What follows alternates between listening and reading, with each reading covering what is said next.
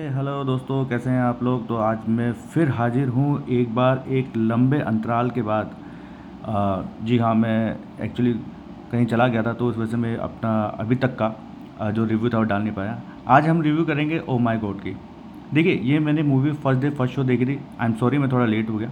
ये एक बहुत ज़बरदस्त मूवी है। इसकी स्टोरी लाइन जो है वो बहुत बढ़िया है बहुत रियल है नेचुरल है। पंकज त्रिपाठी ने अपना बेस्ट दिया है। क्योंकि वो हमेशा अपना बेस्ट देते हैं यार। उनके ऐसा एक्टर तो कोई है ही नहीं। उनके जो एक्सपेक्शन है, वो बिल्कुल रियलिस्टिक होते हैं। लेकिन इसकी सिर्फ़ एक प्रॉब्लम है। पता क्या?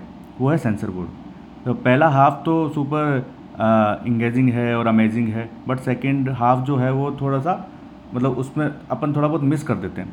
अक्षय कुमार को थोड़े बहुत सीन्स मिले, लेकिन वो जितने भी सीन्स में आए हैं, वो बहुत बढ़िया उन्होंने काम किया हुआ है। देखिए, मेरी नज़र में जो ओमाईगोड का पार्ट वन था, वो अभी भी नंबर वन पे है। और अगर मैं दोनों को साथ में देखूँ तो पहला वाला मेरे को ज़्यादा बेटर लगेगा।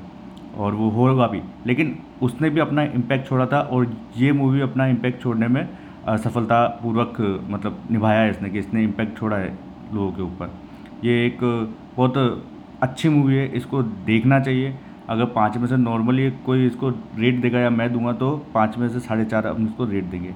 लेकिन मैं चाहता हूँ कि ये ओ टी टी पे आए और जो इसकी ओरिजिनल स्क्रिप्ट है, जो सेंसर बोर्ड ने म्यूट कर दिया सेंसर बोर्ड की वजह से जो कटी हुई है, वो हमें देखने को मिले, तब और भी ज़्यादा मज़ा आएगा। तो आप जाइए सिनेमा हॉल में और प्लीज़ देखिए। Thank you